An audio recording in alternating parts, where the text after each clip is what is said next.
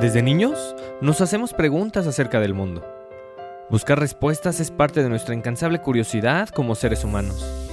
Solo indagando lo que nos va sucediendo a cada momento es como podemos comprender nuestro entorno y el lugar que ocupamos en él. Cuestionar nuestro andar como impulso para crecimiento personal. Soy Roberto Granados, psicoterapeuta y orientador humanista, y te doy la bienvenida a Buscando Respuestas, una escala necesaria para este mundo cada día más acelerado y acostumbrado a lo inmediato. El objetivo, que explores tus reacciones, comportamientos y creencias, con la curiosidad suficiente para darle voz a lo que sucede en tu interior. Y así, empezar a encontrar respuestas, las cuales todos andamos buscando. Comenzamos. Te doy la bienvenida a un episodio más de Buscando Respuestas. Tras platicar sobre el verdadero significado de la empatía en el episodio número 6 y de poner énfasis en la importancia de desarrollar la escucha consciente en el episodio 7, me parece importante dejar por un momento la relevancia de las relaciones interpersonales como vehículo de crecimiento personal y volver a emprender un viaje a lo más profundo de ti.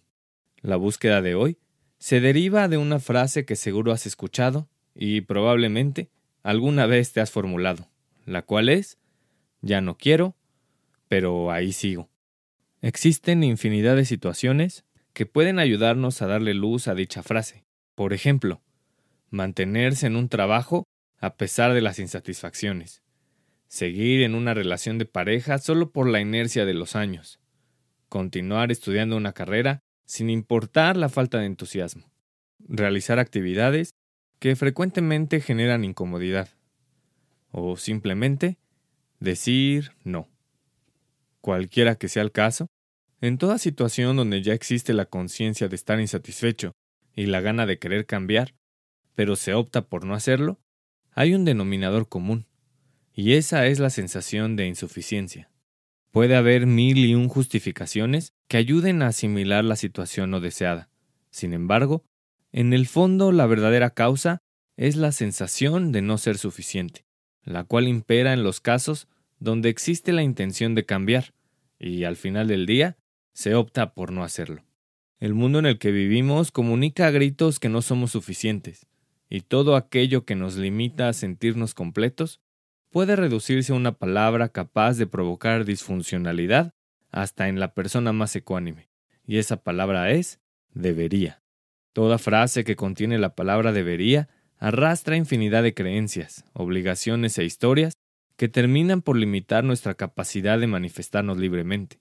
El deber ser es como un guion de cine. Un buen guion trae especificados tantos detalles que basta leerlo para entender con exactitud el tono, ritmo y argumento de la historia. Incluso es posible imaginar una a una cada escena que va dándole vida a la película. El objetivo del guion es que todos los involucrados en la transformación de un pedazo de papel en una obra audiovisual puedan realizar su trabajo con la menor cantidad de contratiempos posible. Si el guion está bien hecho, facilita la planeación y ejecución del trabajo de producción, arte, fotografía, edición, maquillaje, vestuario y dirección, todo con el fin de que cuando lleguen los actores y actrices a ponerle cara y voz al proyecto, simplemente cristalicen el trabajo extenuante de todos los involucrados. Si un actor o actriz no sigue las indicaciones que el guion le demanda, pone en peligro el destino de la película. Desde luego que los actores tienen el derecho de ir modificando alguna línea o añadiendo una que otra reacción que no estaba prevista. Pero no más. La historia ya está previamente definida, y si los actores desacatan las indicaciones previamente establecidas, su trabajo es insuficiente.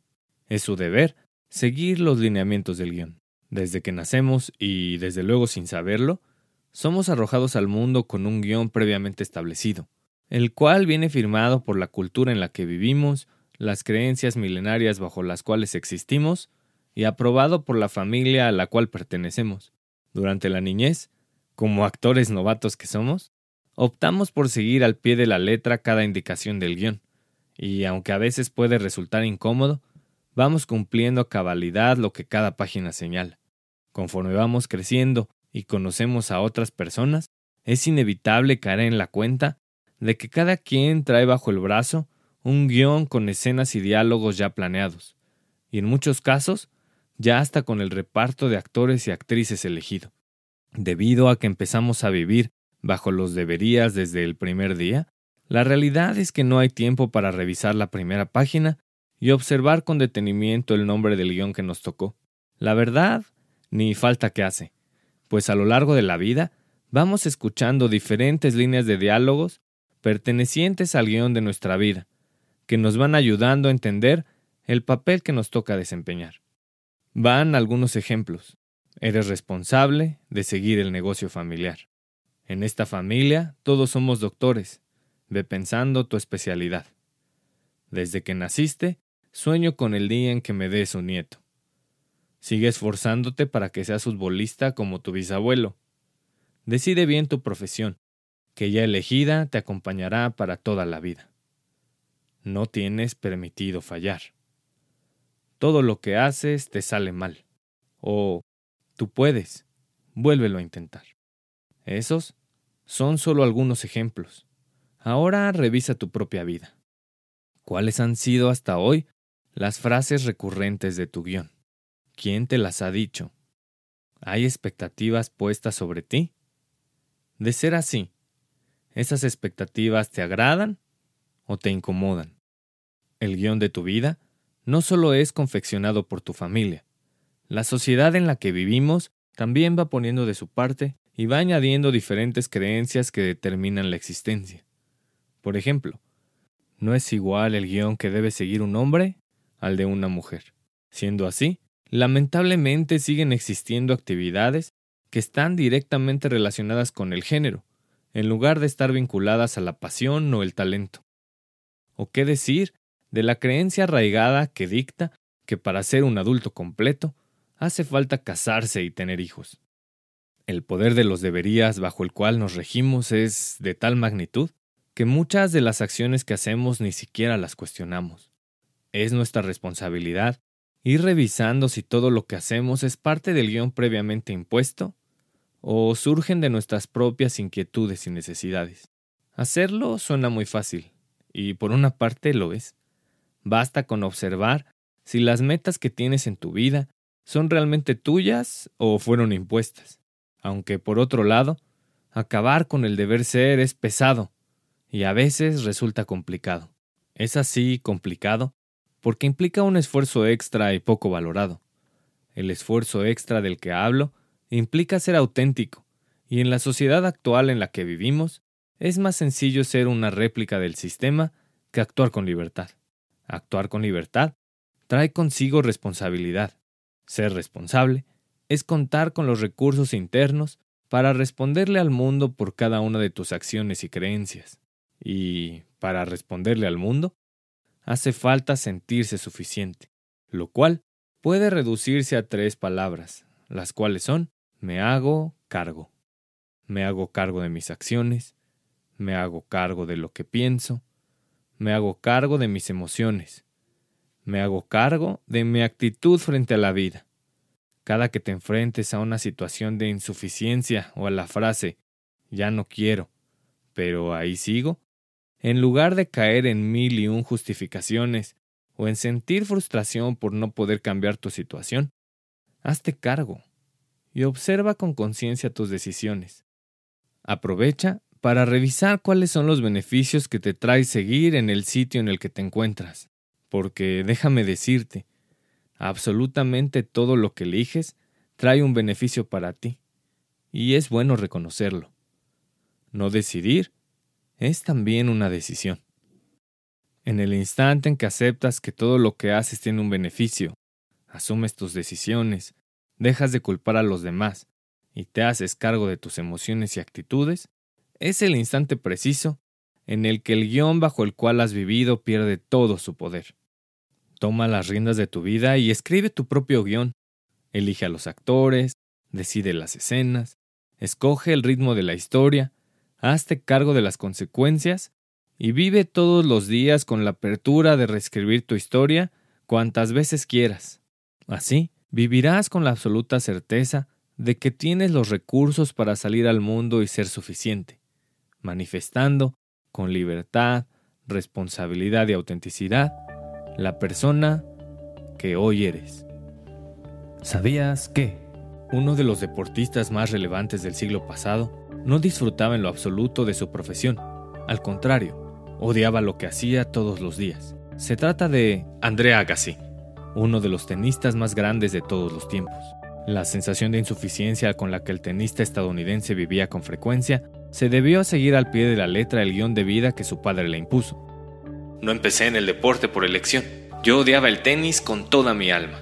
Golpeaba miles de bolas cada día porque mi padre así me lo imponía. Yo solo tenía ocho años y era una carga que me hundía. Ese resentimiento me acompañó toda mi carrera, afirmó el deportista de origen armenio. Durante su carrera, en la que logró ser número uno del mundo durante 101 semanas, André jamás se sintió exitoso ni cómodo consigo mismo, lo cual sucedió hasta que llegó el retiro. Agassi tomó las riendas de su vida, escribió su propio guion, cuando empezó a fundar escuelas para apoyar a niños y adolescentes de bajos recursos. Actualmente, su fundación cuenta con más de 80 planteles, donde aprovecha para comunicar que no todo en la vida se mide en ganar o perder, y que para vivir con plenitud, los hijos no deben cumplir las metas inconclusas de sus padres.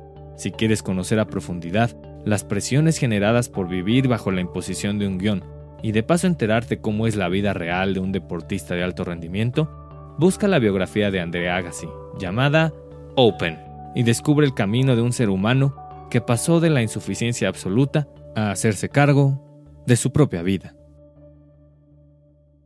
Para vivir con plenitud, es indispensable que te hagas responsable de tus decisiones y de cada una de tus reacciones.